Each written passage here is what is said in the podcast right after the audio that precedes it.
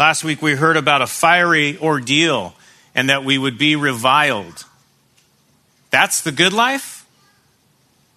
That's what Peter says. Because really, the good life is in between all of that. The good life is in 1 Peter 2, where we're called as believers, the chosen race, a royal priesthood, a holy nation, a people for God's own possession. Now we're talking. That's the good life, isn't it? Isn't that amazing? That we're called out of darkness into Christ's glorious light, that we were once not a people and now we are a people of God. That's the good life. We have a shepherd and a guardian of our souls, it says in chapter 2. We're blessed, it says in chapter 3. We're saved, it says in chapter 3. Christ made us alive. Oh, that's the good life. It says in chapter 4, what we looked at last week, that the Spirit of glory and of God rests on us. It's amazing. Our souls are in the hands of a faithful creator, it says in chapter 4, verse 19. Could your soul be in any better hands? That is the good life. So, yes, we are aliens and strangers. We're distressed. We're intimidated. We're slandered. We're suffering. We're, we're looking forward to, if we haven't already been, through fiery ordeals, and we will and are reviled. We will be and are reviled. And in the midst of all of that, our souls are in the hands of the God of the universe. And I have to stop and say that if that's not, if you're not saved, if you have not repented and given your life to Christ, none of that applies to you. And I would want that to apply to you tonight. You need to repent and give your life to Christ, and then what opens up is the doorway to all of that, to the good life. There is no promise of a good life outside of that. There's a promise of a hard life even if you are saved. And Peter's pretty good at articulating that. And Peter is heavenly minded and he wants us heavenly minded. In the midst of the difficulties of this life, Peter constantly in this letter continually raises our perspective above the details. And all of this, all of his descriptions lead to and from the church. And this section of 1 Peter is talking about the church. Salvation gives you entry into the church. You're a part of the church if you're saved. And if you're saved, we get to enjoy fellowship, service, involvement in the church, not only for others, but we're the recipient of all of that. That is the good life. The church is the good life. If you haven't enjoyed that yet, you're not involved enough yet. And that's what Peter um, has been talking about. And all of this is not distant knowledge for Peter. The author of this letter, the author of um, this book that we're studying, Peter had vivid experiences with Christ in the context of the church. And in Matthew chapter 16, I know this is familiar to you. I just want to highlight for you this is Peter and Jesus talking. It's the first time that Christ talks about the church when he's here on earth. He, and he said to them, Who do you say that I am? And Peter, Simon Peter, the guy who wrote the letter we're going through, answered and said, You are the Christ, the Son of the living God. And Jesus said to him, Blessed are you, because flesh and blood did not reveal this to you, but my Father who is in heaven. I also say to you that you are Peter, and upon this rock I, his church, will build, the church is always growing, my church establishing that it's God's church. He is the head of the church. And the gates of hell will never prevail against it. That was a conversation between Christ and Peter. Christ is the head of the church. He's the architect. He's the builder. He's the owner. He's the Lord. He created it. He gets to make the rules. It's His. And Peter knows this. It's, it's by Christ and it's for Christ. And we have an obligation to see church through that frame. It's his church. And certainly Peter did.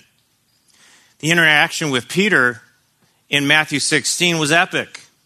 Christ was talking about something that didn't exist on this earth yet. But he had another interaction with Peter that I think is equally instructive for context tonight, and that's in John chapter 21. And in John chapter 21, starting in verse 15, it's the classic passage where Jesus asks Peter three times a question. Anybody know what the question is? Do you love me? Okay, when they'd finished breakfast, Jesus said to Simon Peter, Simon, do you love me more than these? Peter said to him, Yes, Lord, you know that I love you. Jesus said to him, Tend my lambs. Jesus said to him again a second time, Simon, son of John, do you love me? And he said to him, Yes, Lord, you know that I love you. And he said to him, What? Shepherd my sheep. And he said to him a third time, Jesus says a third time, Simon, son of John, what did he ask him? Do you love me? And Peter was grieved because he said to him in the third time, Do you love me? And, and Peter said to him, Lord, you know all things. You know that I love you. And Jesus said to him, Tend my sheep. Three times, Jesus establishes for Peter that the way you will demonstrate your love for me is to take care of my people, tend my sheep. It's kind of wild to think about that. Where Jesus defines what love for Christ looks like for a leader in the church, and the way he defines it is shepherd my sheep, tend my sheep. Christ loves you and I so much that he gave his life for us, and then he established the church for our benefit, and then he put into the church leadership who are to demonstrate their love for Christ by their care for you and me. That was established on earth by Christ before the church um, came into being with Peter. And by the way, John 21 goes on. The next couple verses tells another part of the story that you might find interesting, equally important to give context to what we're going to look at tonight. Because Jesus, right after talking about, do you love me, do you love me, do you love me, tend my sheep, shepherd my sheep, tend my sheep, immediately says um, to Peter, Truly, truly, I say to you that when you were younger, you used to gird yourself and walk wherever you wish. You had total freedom. But when you grow old, you will stretch out your hands and someone else will gird you. You will be in handcuffs. Jesus is predicting that he's going to be arrested he will no longer have freedom of movement. And they will bring you where you do not wish to go. Now, he said this signifying by what kind of death Peter would glorify God. And when he had spoken this, he said, Follow me. Pretty wild, isn't it? This is your life. It's going to end badly. That's the good life. Follow me. And Peter did. The Bible doesn't say more about how Peter died, but if you've ever read the book uh, or part of the book, Foxe's Book of Martyrs, I highly recommend it, by the way. But Foxe, Foxe's Book of Martyrs um, tells the story how Peter was crucified in Rome by Nero. There's no, no details. There's all kinds of um, um, stories out there about how he died. But what we do know is that he was arrested, he suffered, and he died. Why? Because that's exactly what Jesus said was going to happen. Peter knows all of this. He knows that it's coming. He knows that it's Christ's church. He's going to build it. The gates of hell will never prevail against it. This life is going to be hard. He is eventually going to be imprisoned and killed. All of that in his mind, along with, if you love me, tend my sheep. And we come to 1 Peter chapter 5, verse 1. Therefore, all of that is wrapped into that word, therefore. I exhort the elders among you as your fellow elder and witness of the sufferings of Christ and a partaker also of the glory that is to be revealed. Shepherd the flock of God among you, exercising oversight, not under compulsion, but voluntarily according to the will of God, and not for sordid gain, but with eagerness, nor yet as lording it over those allotted to your charge, but proving to be examples to the flock. And when the chief shepherd appears, you will receive the unfading crown of glory. I have the great privilege of walking you through this passage tonight. It's a short passage and it's packed, but we'll move through it pretty quickly. It's packed and it's profound. Let's start with the word exhort. Therefore, I exhort. That's the same word that Peter pretty much, or pretty much the same word that Peter uses in 1 Peter 2.11 when he says, I urge you to abstain from fleshly lusts. Remember that message from Mark? Enough is enough. I urge you to abstain from fleshly lusts. There's an urgency, a clarity, a rush to one side of the other. He's exhorting them, he's calling for them, he's summoning them, he's beseeching them, he's entreating them. Whatever you want to say, he is trying to get their attention. I exhort you. The, I exhort the elders among you as your fellow elder and a witness of the sufferings of Christ and a partaker also of the glory that is to be revealed. You understand that Peter was a witness of the sufferings of Christ, right? He walked with Christ. He watched all of that. He was a player in the drama that is recorded in the Bible and not in a great way. And then he saw that Christ rose again. And it says, also a partaker of the glory that is to be revealed. What does that mean? Well, this is classic Peter. Before he goes through a very practical presentation of leadership in the church, he elevates everybody's perspective that he is a fellow partaker of the glory that is to be revealed. And that's the exact same wording that's used by Paul in Romans chapter 8. What is the glory that is to be revealed? Well, in, in Romans 8, verse 18, it says, For I consider that the sufferings of this present time, you hear a theme? More suffering. The sufferings of this present time are not worthy to be compared with the glory that is to be revealed. And Paul goes on to define that. For the anxious longing of the creation waits eagerly for the revealing of the sons of God, for the creation was subjected to futility, not willingly, but because of him who subjected it in hope, that the creation itself also would be set free from slavery to slavery to corruption into the freedom of the glory of God. Amen.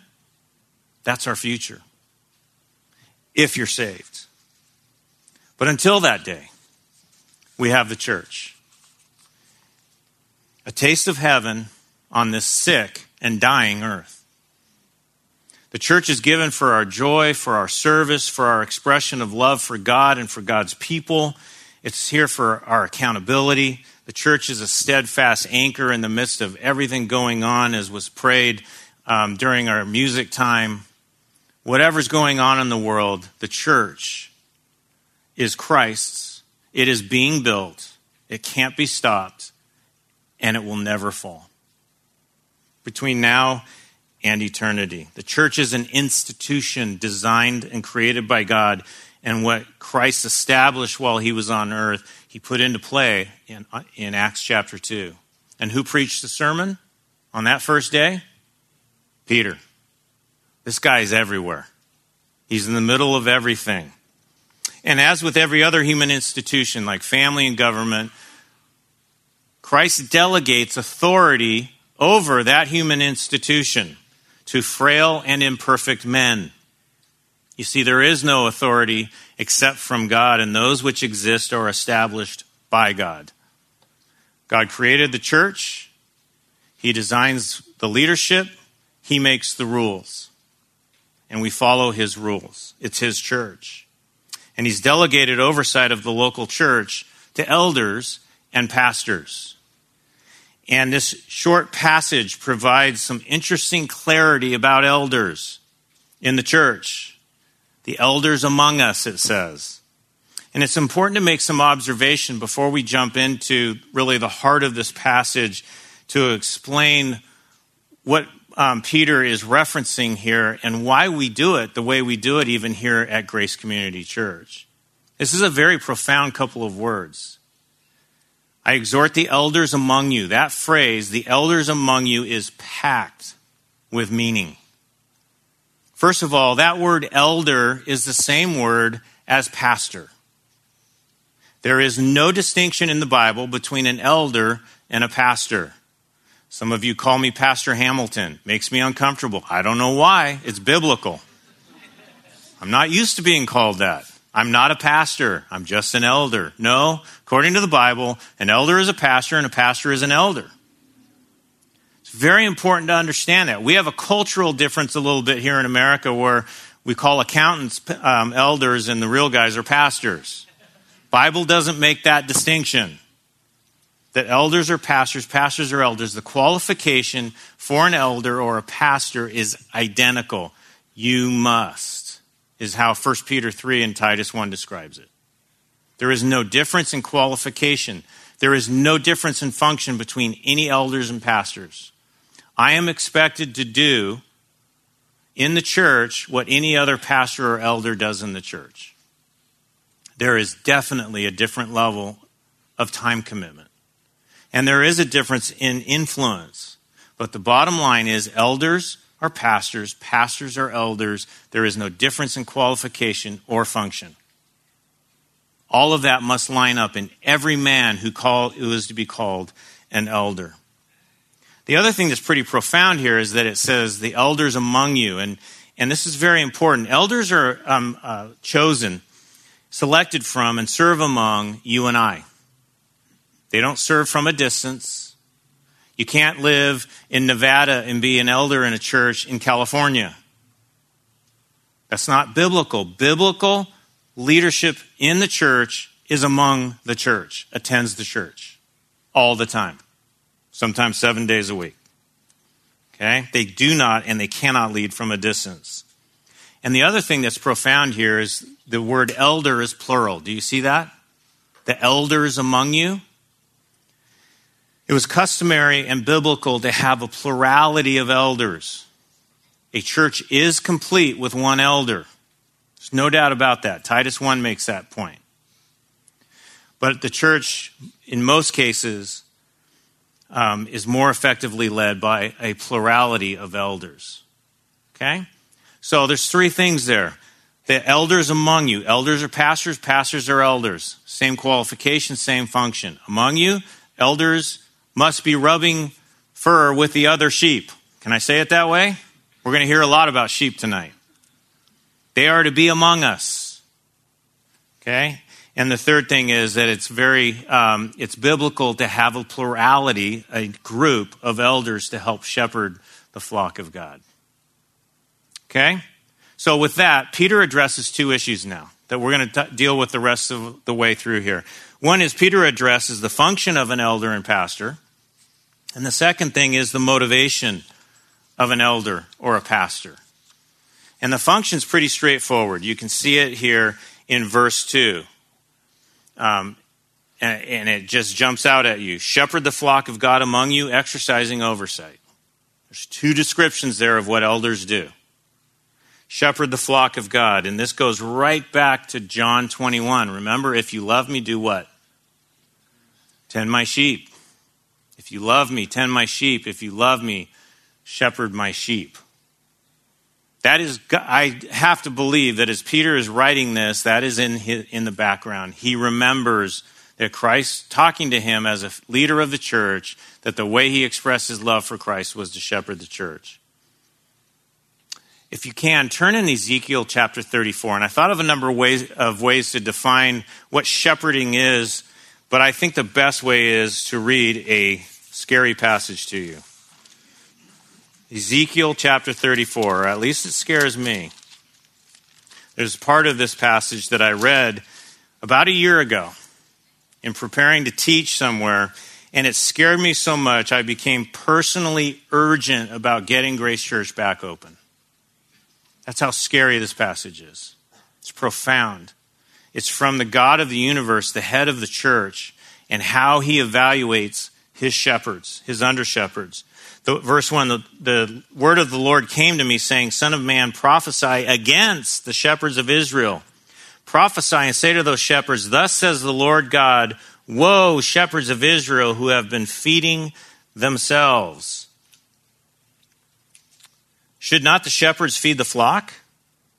You eat the fat, the shepherds, eat the fat, and clothe yourselves with the wool. You slaughter the fat sheep without feeding the flock. Those who are sickly you have not strengthened. The diseased you have not healed.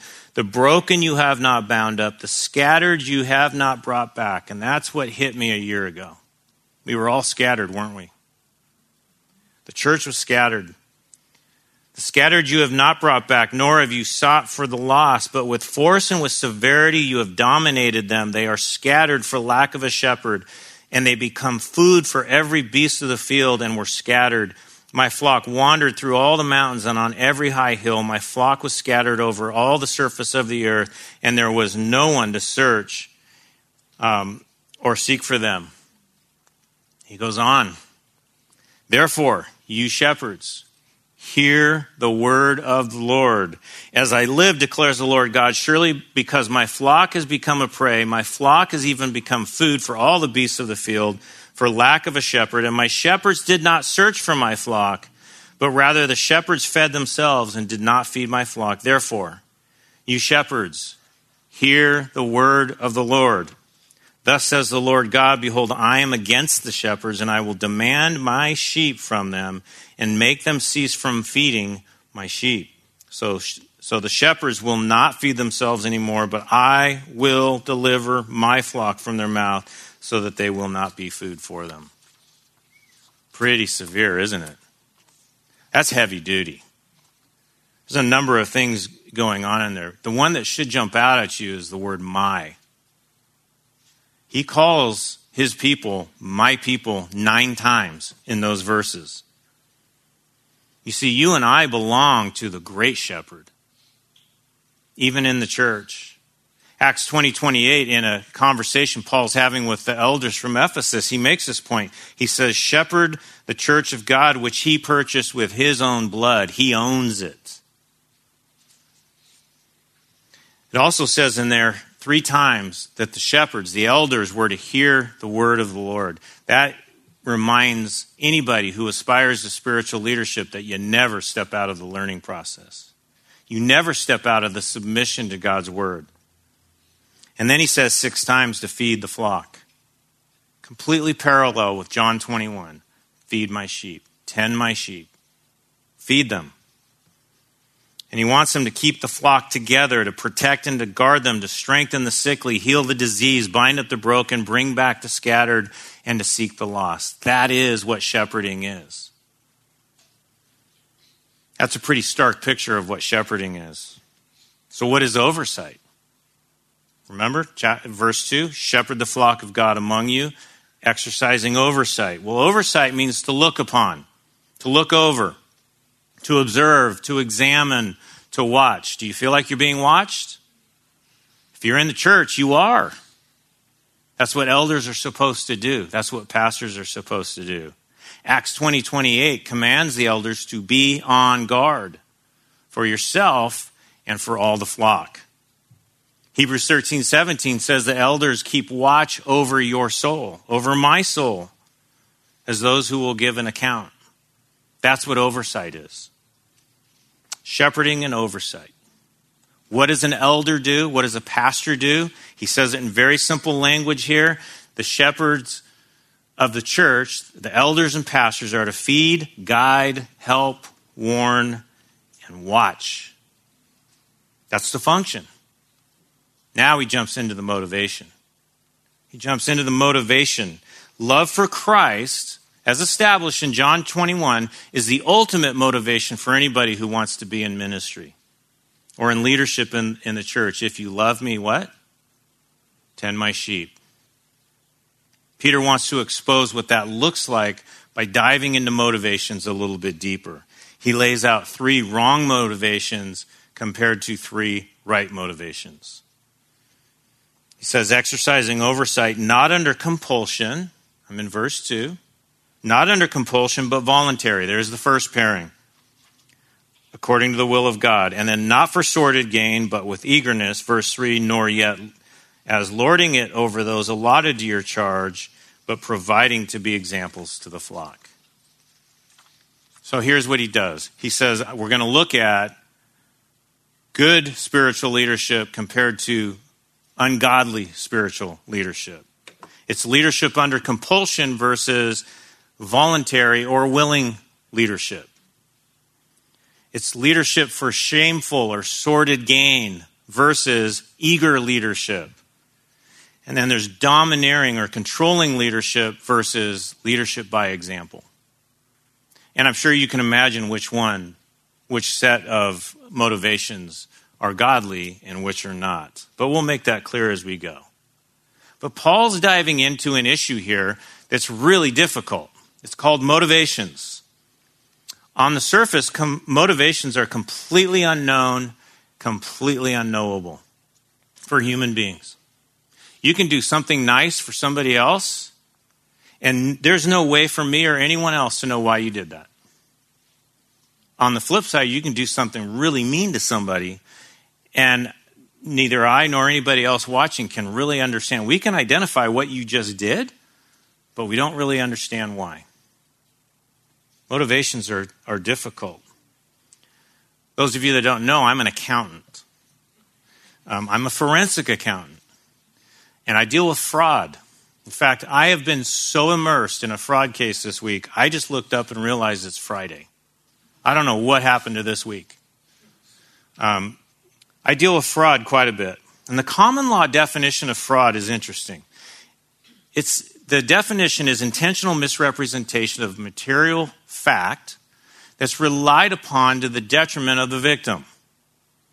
Why am I telling you this? Because I love what I do and I want to know. There's five elements to that definition. All five of those elements have to be proven in court. I'll say the definition again intentional, there's the first element. Misrepresentation, there's the second. Of material fact that's relied upon to the detriment um, or the loss of the victim. I've spent all week, I spent a good part of my career proving those last four elements. You know what I can never prove? Intent. In fact, when I go to court, if I get on the stand, and I go to court quite a bit, if I get on the stand and say, not only did that person do it, but they intended to do it, I will be removed from the court, my testimony disallowed. No one is allowed to testify that somebody intended to do anything because that is the exclusive purview of the jury. And by the way, that's why most fraud cases will never get filed. Because the prosecutors know the most difficult, maybe the most impossible thing you will ever try to prove is what? Intent, motivation. Did that person really mean to do it? So I spent a lot of time on those, those last four. In fact, did that this week, and yes, he did it. I don't know if he intended it. I don't want to get in trouble. The case I'm working on right now. But those four are my world. The, the line that I can't cross is to talk about motivations. That is why motivations are so difficult. Only two people can know what motives really are in any action. And I'm going to get very personal. In the moment of an action, good or bad, there's only two people that know what your motivation is. One is you, right? And even that's a little sketchy. That's subject to all kinds of self deception. You know, I, have run across some characters where they have the utter inability in any level to know or care about motivations. They're known as sociopaths and psychopaths. They do what they do. But that's extreme. Some of us think we know what our motivations are. The Bible says that we are easily deceived in even evaluating our own motivations. The Bible says 12 times in the New Testament, um, it's the simplest command. It's repeated over and over do not be deceived. It was even in one of the songs we sang tonight. This suggests that you and I can be deceived, even in evaluating our own motives. Obadiah talks about the arrogance of our hearts deceiving us. Deuteronomy 11:6 says, "Beware that your hearts are not deceived and that you do not turn away and serve gods, other gods and worship them." You see, being deceived even in evaluating your own motives has tremendous consequence. So I said there's two people that might, in the moment, know what your motivations are. You might be one of them, but I'll tell you definitely who the person is who knows your motivations and who's that. God knows. God knows. In fact, in, in, in perfection and through his omniscience, He knows everything. You think you're hiding your actions from the Lord. You aren't. In fact, He knows your entire heart, He knows your motivations. And for some of us, we would quake to think that He might be on the jury because He'd get it right. He knows motivations. Hebrews 4:12 talks about the power of the word of God that it is able to judge the intentions of the heart. The word of God is able to judge your motives and my motives. Luke 16 talking about the Pharisees in verse 15 Jesus says to them, "You are those who justify yourselves in the sight of men, but God knows your hearts." Proverbs 16:2 says all the ways of a man are clean in his own sight. Amen. We all think we're clean. But the Lord weighs the motives. That indicates not only does he know them, but he weighs them. 1 Corinthians 4 4 says, The one who examines me is the Lord. The Lord will both bring to light the things hidden in the darkness and disclose the motives of men's hearts. Are you scared yet? I am. The Lord knows. It's called the fear of the Lord, by the way, in a good way. You and I answer to an all knowing God. He judges the intentions and the motives of our heart. He knows instantly. You might know your motives instantly. Everyone knows your motives eventually. Pure motives are proven over a long time. That's why you've heard the phrase time and truth go hand in hand. A life of fidelity, consistency, and integrity prove pure motives. Ungodly, wicked motives are demonstrated by a failure to finish well. Actions eventually expose motives. And Peter goes right to the deepest core of the evaluation of spiritual leadership when he starts talking about motives. So, with that in mind, let's look at the contrasts in motivations for ministry, for spiritual leadership. The first, the first motivation comparison he makes is compulsion compared to voluntary, it says, according to the will of God. What are we talking about here? Well, compulsion means by constraint, pressure, obligation, a lack of desire. This is pe- pastors and elders who are there under compulsion. Peter says that is not good, it is wrong. Okay? And why does he say that? Well, 1 Timothy 3 lays out the qualifications of an elder, and the first sentence lays out the gateway qualification that is so important and it is so passed over by some churches. It says this it is a trustworthy statement. If a man aspires to the office of overseer, it is a fine work he desires to do. Why does God say that voluntary leadership is according to God's will? Because it's the gateway qualification. A man goes into the pastorate, goes into ministry, becomes an elder, not out of compulsion, but voluntarily. They desire the work.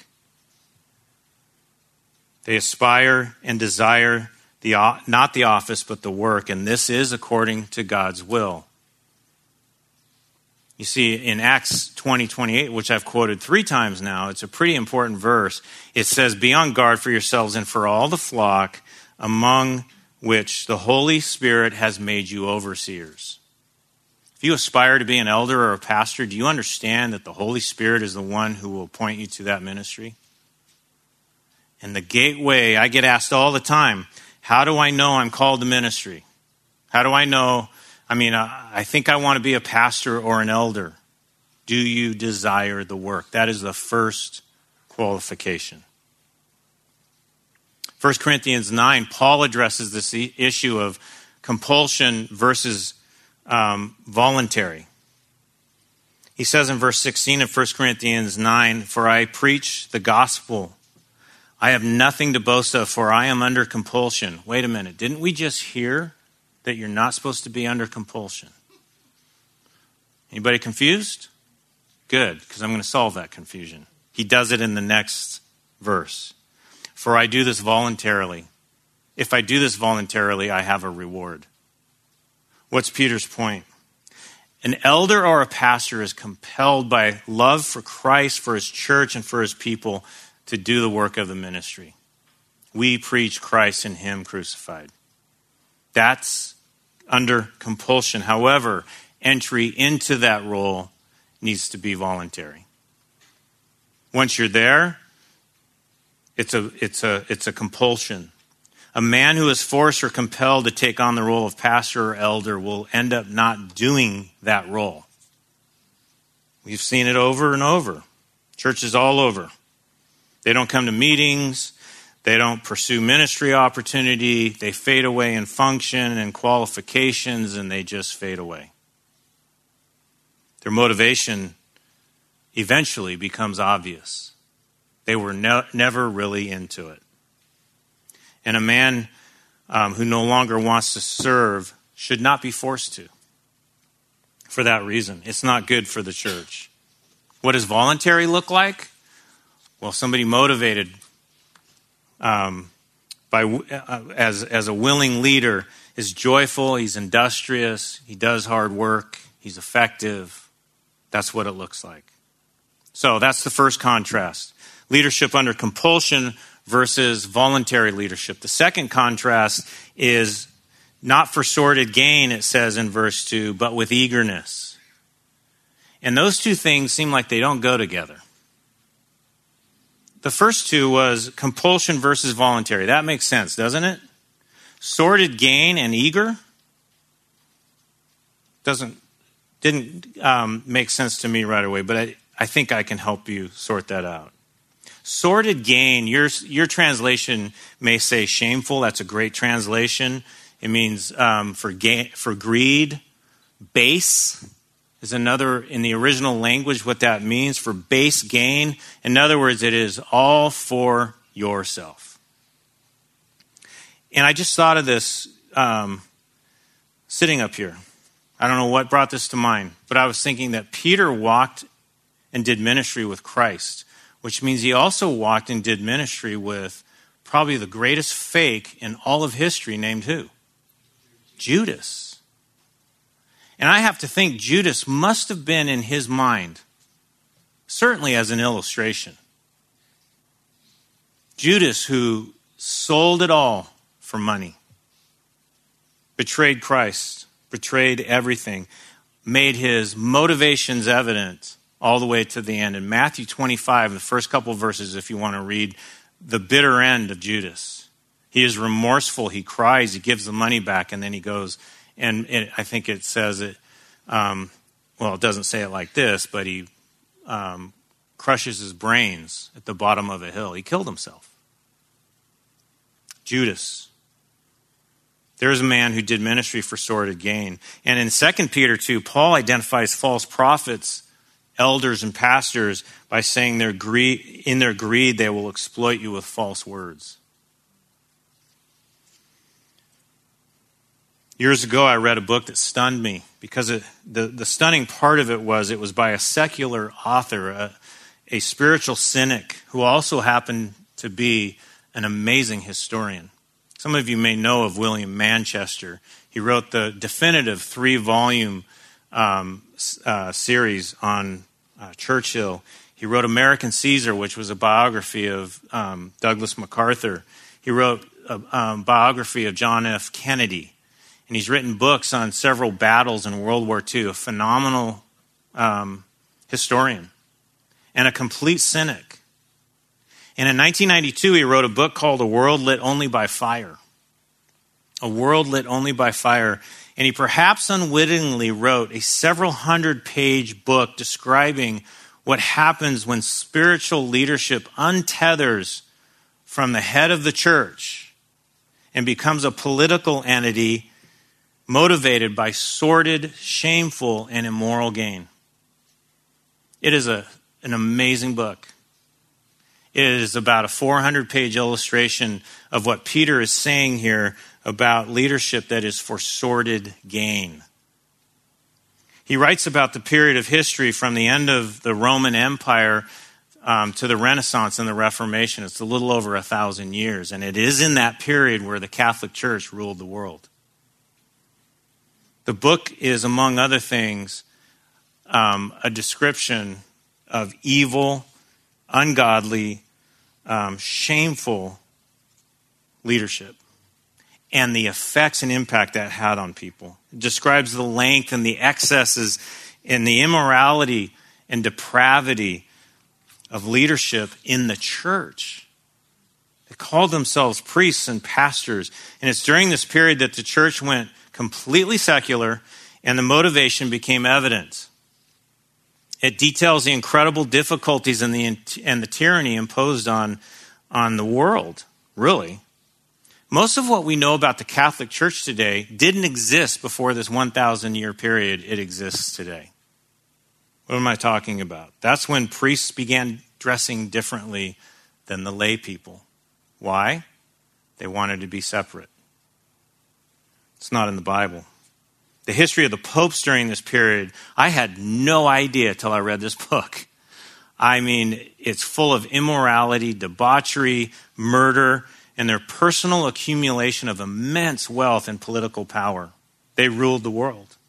And that's not in the Bible. They introduced a, con- a concept called penance during this period. Penance was a way um, uh, to, through your external acts, to prove repentance through tears, fasting, self imposed punishment, self flagellation, avoiding certain foods. This is specifically not only not biblical, but all of it is prohibited in the Bible. And penance led to indulgences. What are indulgences? Well, indulgences are buying forgiveness, prayers, and access to the Bible. If you're buying, that means you're the buyer. Who's the seller? The priests, the pastors, the leadership of the church. They would not even open the Bible until enough money had been raised. They would not um, um, give absolution or whatever they do. I'm sorry, I'm not I'm not that familiar with the Catholic Church. I don't want to say it wrong. This also led to the concept of confession, that priests now became the dispensers of God's grace. You know that's not in the Bible, right? That is not the role of an elder or a pastor. For a price, they would be dispensers of God's grace. Money, political power, that's not in the Bible. Forgiveness in the Bible is free, it's God's grace. It's a gift from God not an elder or a pastor. Celibacy was implemented during this period, the celibacy of the pastorate. And the widespread practice after that was that, cler- that clergy with, uh, would uh, maintain multiple mistresses. Convents became houses of ill repute. The priest paid uh, the bishop a regular tax. And that tax was calculated depending on how many women he was living with and how many children they had had together. If, if the priest paid, all was forgiven and ignored. Is that in the Bible? Anywhere? This is a, a story of spiritual leadership motivated by shameful, sordid gain. And I reach back in history, talk about Judas, I talk about the Catholic Church, but you all know, unfortunately, sadly, you don't have to go that far back to find examples of this, do you? So, the book records what happens under leadership like that shameful gain.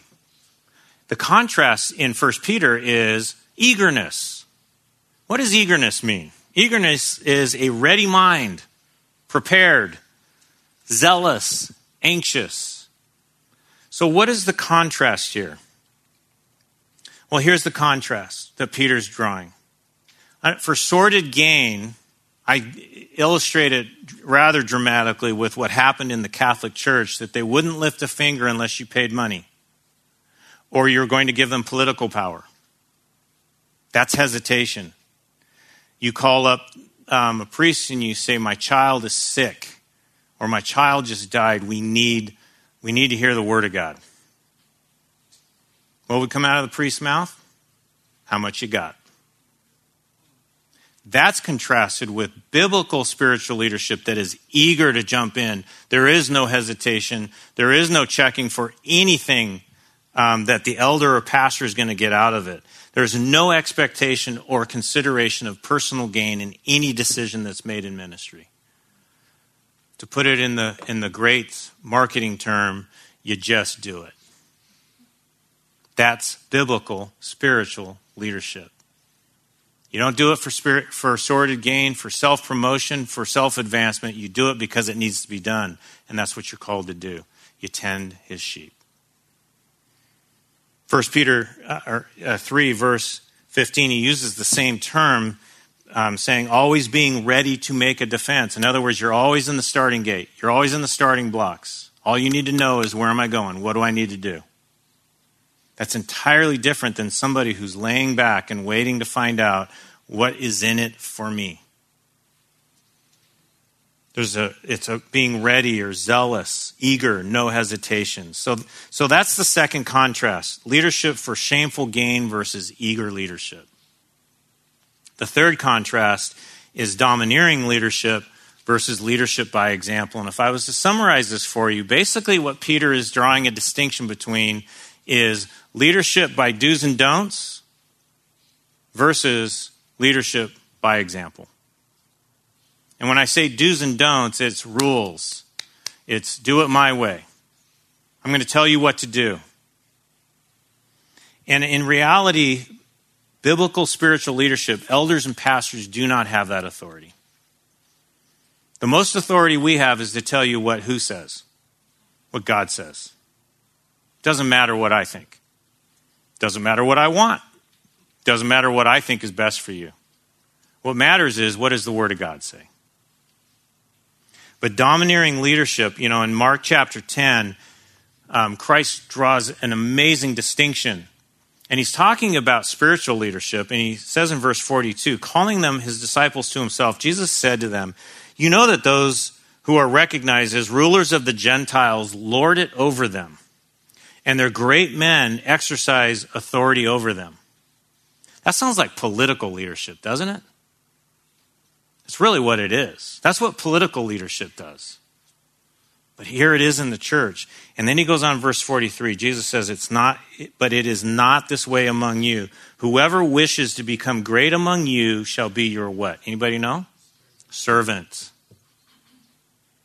And whoever wishes to be first among you shall be slave of all. For even if the Son of Man did not, for even the Son of Man did not come to be served, but to serve and to give his life as a ransom for many. That's the head of the church.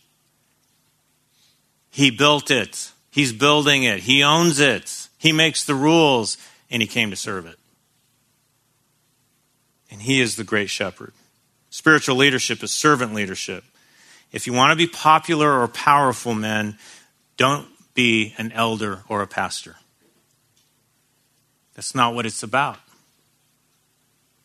It's not to rule people. Christ used language to describe wicked spiritual leadership of his day that in today's world would be castigated as unloving and unchristian.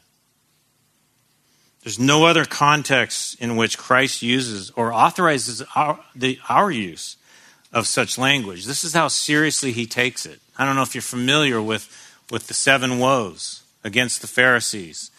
Um, it'll curl your hair. It's in Matthew 23 if you want to read it later. I want to read the introduction to it. But Christ has a big problem with domineering leadership, with spiritual leaders who want to lord it over other people.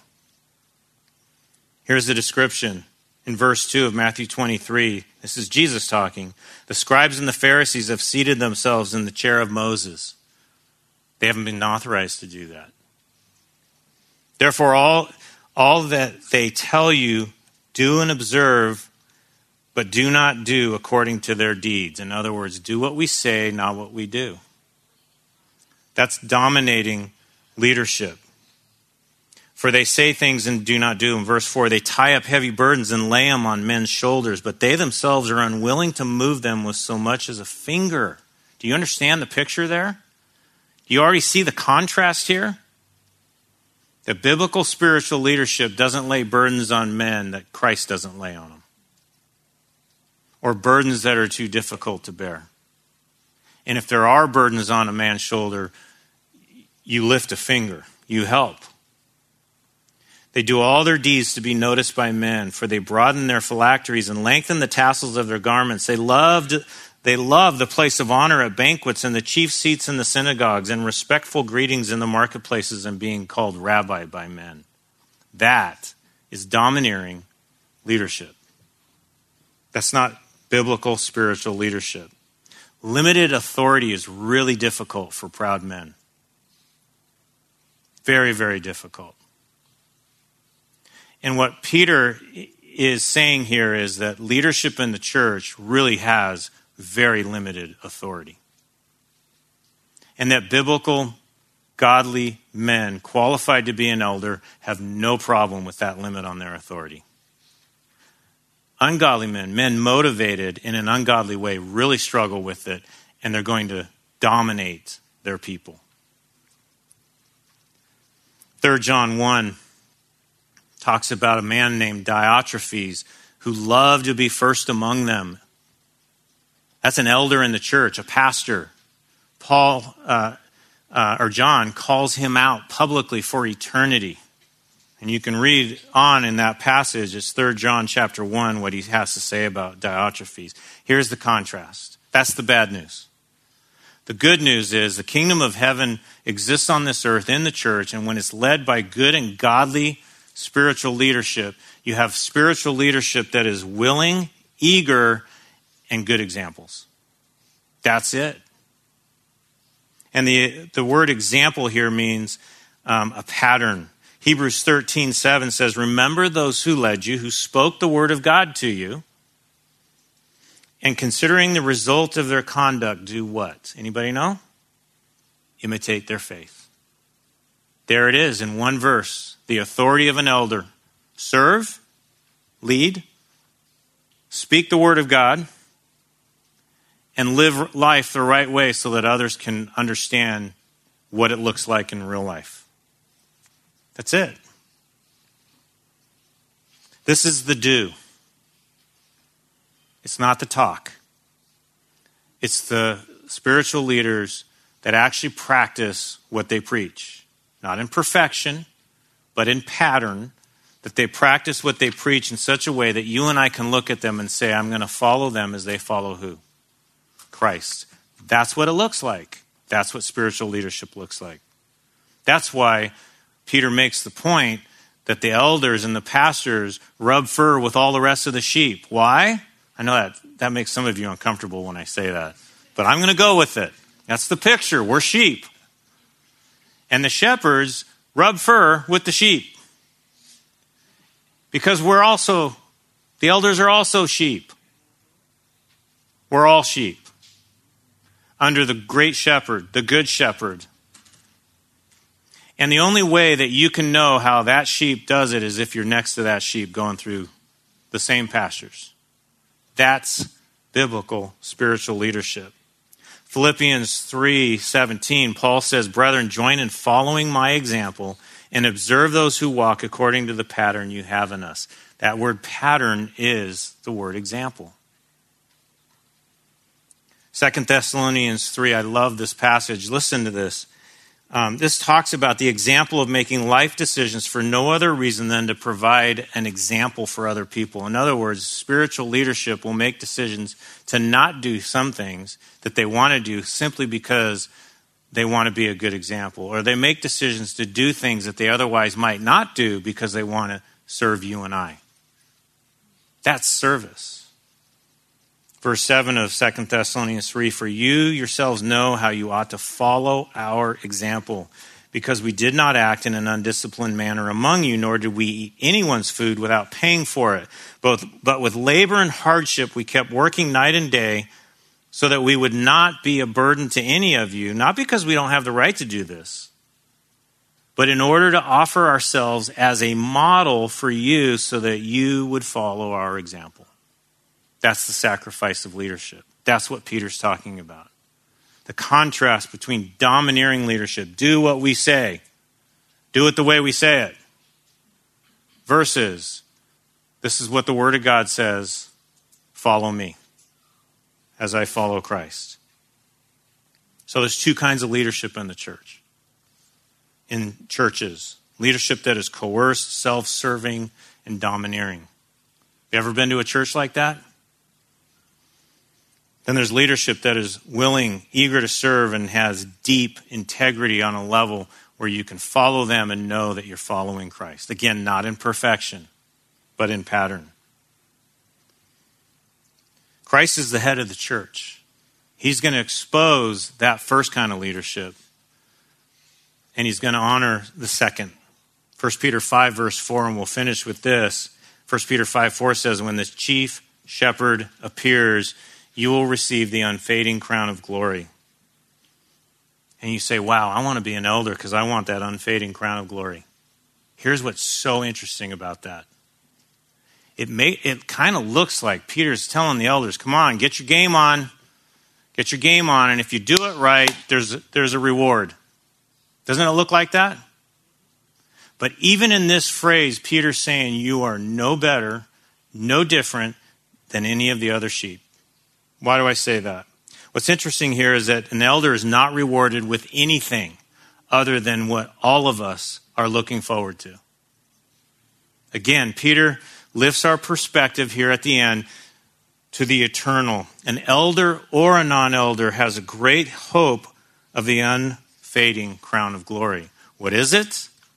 Well, in James 1:12 it says, "Blessed is a man who perseveres under trial, for once he's been approved, he will receive the crown of life which the Lord has promised to those who love him. It doesn't say to the pastors who love him, doesn't say to the elders who love him, it says to all. Revelation 2, the church at Smyrna, talking about enormous tribulation and poverty. The, the, at the end of that, John says, or God says to the church at Smyrna, Be faithful until death, and I will give you the what? What do you think?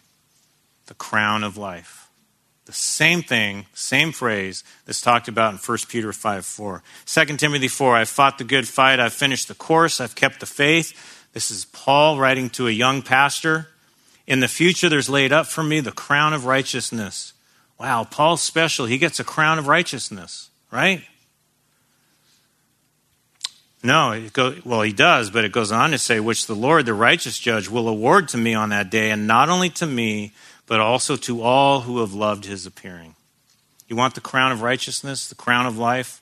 Love his appearing. You don't have to be an elder. You don't have to be a pastor. The, the incredible truth here is that none of this is just for elders and pa- um, pastors and apostles. It's the same reward we all have access to through the grace of God. There is no gain for an elder. There should be no sordid gain. There should be no shameful gain. There should be no expectation that elders and pastors are first class citizens. The work is done for the love of Christ and the advancement of his kingdom. That is all. That is the reward. There aren't two classes of citizens in the kingdom of heaven, and there aren't two classes of citizens on this earth. And we all start in the same place, dead in our trespasses and sins. And whether we're elders or pastors, we all end up in the same place in the kingdom of heaven purely by the grace of God. And in between, the start and the finish line, some are pastors, some are elders, some are not. But as Luke talked about a couple weeks ago in, in 1 Peter 4, what 1 Peter talked about is we're all in the church. We all, we all have a different role, a different function in advancing the kingdom of God. What a great salvation, what a great hope. Peter puts it all in that context. And until that happens, the church is God's gift to believers. The church is the good life. I hope you understand that. I hope you enjoy that. It, the church is his kingdom on earth until we join his kingdom in heaven. This is the center of the good life on this earth. The church is a daily reminder of what Christ has done for us and his love for us, and it's his, his, ongoing grace in our life. We need to be thankful for the church. We need to be thankful for spirit, good biblical spiritual leadership. I've, I hope you've heard the weight of that work and the weight of accountability for that work. There's no doubt about that. But while all of that is accepted voluntarily and eagerly, it's a weight nevertheless. Pray for Mark. Pray for Pastor John. You know, I grew up here at Grace Church and I watched the elders. I used to take the bus down Roscoe to come to Grace Church on Thursday nights to go to elder meetings. I was one of those guys. I admired so many of the elders. I watched them. I was taught by them, encouraged by them, challenged, helped, confronted. I could name them. It's a long list, and I still am. And so are you. I'm forever grateful, and I feel the weight of responsibility of that investment to pass along in whatever role I might have in the church. And I know you feel the same way. That's how church works. And it's a tremendous legacy, also. You know, uh, Pastor John's birthday is tomorrow. Not that you should all um, mob him with birthday greetings or anything. Um, but for over 50 years, to be able to look back and say, I know the motivations of that man. He's finishing well. There's a man who came in um, voluntarily. He demonstrates eager leadership, and he is an example. That isn't, that's what Peter's talking about. Let me wrap up with two things. I want to talk to two groups of people here, just as we wrap up. First of all, those of you who aspire to be an elder and a pastor, and I know there's several of you in here, here's what I would tell you, and I think you probably picked this up. You need to pay close attention to your life and to your doctrine. Hear the word of God. Remember that from Ezekiel 34? Don't ever forget that. Pay close attention to your doctrine. Hear the word of God. And then check and guard your motivations. If they're improper, they will be exposed. Don't do it.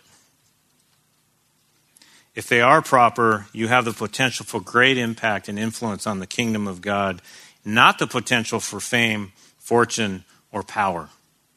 You need to remember that.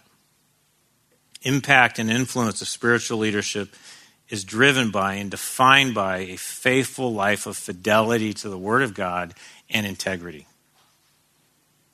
Understand the weight of accountability of what you think you desire and what you aspire to and go for it. The church needs you. The church needs good biblical spiritual leadership. For the rest of you, rest of us who don't aspire to be a pastor or an elder, Hebrews 13, 17 says, Obey your leaders and submit to them, for they keep watch over your soul. As those who will give an account, let them do this with joy and not with grief, for this would be unprofitable for you. Hopefully, you see that the command to elders is to shepherd and oversee, but implicit in that is a command for all of us to be shepherded and to be watched, to be overseen. Do you see that? The implication is that we must be shepherded and overseen, and we're to make that easy, not difficult. Be watched, be accountable. The other thing I would ask is pray for your leaders that they would be on guard for themselves and for all the church, for all the flock. And then all of you aren't going to be at Grace Church forever. In fact, in this age group, many of you are actually preparing to go. You're all going to Florida, right? Isn't that where everybody's going? Everyone's going to Florida, wherever you go. Peter just gave us a clinic on how to evaluate a church. Pick well, choose well. What does their doctrinal statement say? Very important. But what is their spiritual leadership like? What is, what is their pastor? What are their pastors and elders like? Do their lives demonstrate a motivation that's good, godly, and biblical?